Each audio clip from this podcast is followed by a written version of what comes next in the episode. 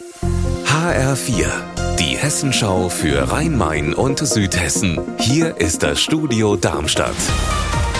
Mit Sascha Lapp, hallo. Im Untersuchungsausschuss des Hessischen Landtags in Wiesbaden zum rassistischen Anschlag von Hanau sagen heute mehrere Polizeibeamte aus. Unter anderem geht es um einen internen Polizeibericht, der die Arbeit während der Tatnacht unter die Lupe nimmt. Timo Kurt aus unserem Landtagsstudio, was steht da drin? Die Kurzzusammenfassung dieses Berichts könnte lauten, in den ersten drei Stunden der Tatnacht hat bei der Polizei wenig bis nichts funktioniert. Zum Beispiel war der Notruf zeitweise nicht erreichbar. Außerdem konnten die Polizeibeamten untereinander nicht kommunizieren. Einige Polizisten hätten zwischenzeitlich mehr Informationen über das Internet als über ihre eigene Einsatzstelle erhalten.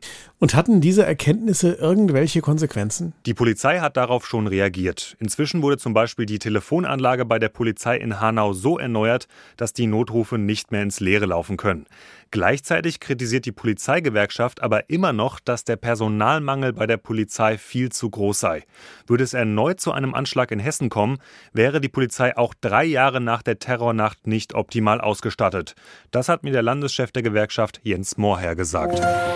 Europapokalsieger der Randale 2013. So ein Banner hatten Eintracht Frankfurt-Fans beim Bundesliga-Auswärtsspiel auf Schalke vor knapp zwei Wochen ausgerollt und einige Eintracht-Unterstützer waren in den Gästeblock der Schalker geklettert und haben dort die Heimfans angegriffen. Dabei wurde unter anderem eine Mitarbeiterin des Deutschen Roten Kreuzes verletzt. Doch auf die Randale folgt nun die Strafe Stadionverbote. Frank Angermund. Zwölf Frankfurter Gewalttäter hat die Polizei identifiziert und die haben nun bundesweite Stadionverbote erhalten, von einem bis zu zwei Jahren. Und diese Verbote gelten ab sofort. Das hat mir ein Sprecher der Polizei in Gelsenkirchen gesagt. Also auch schon für Samstag, für das DFB-Pokalfinale in Berlin. Da spielt die Eintracht ja gegen Leipzig. Polizei und Staatsanwaltschaft werten aber noch weitere Videos aus und es sind laut Polizei auch noch weitere Stadionverbote zu erwarten. Unser Wetter in Rhein-Main und Südhessen.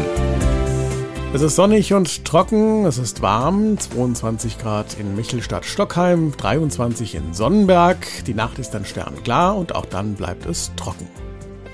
Ihr Wetter und alles, was bei Ihnen passiert, zuverlässig in der Hessenschau für Ihre Region und auf hessenschau.de.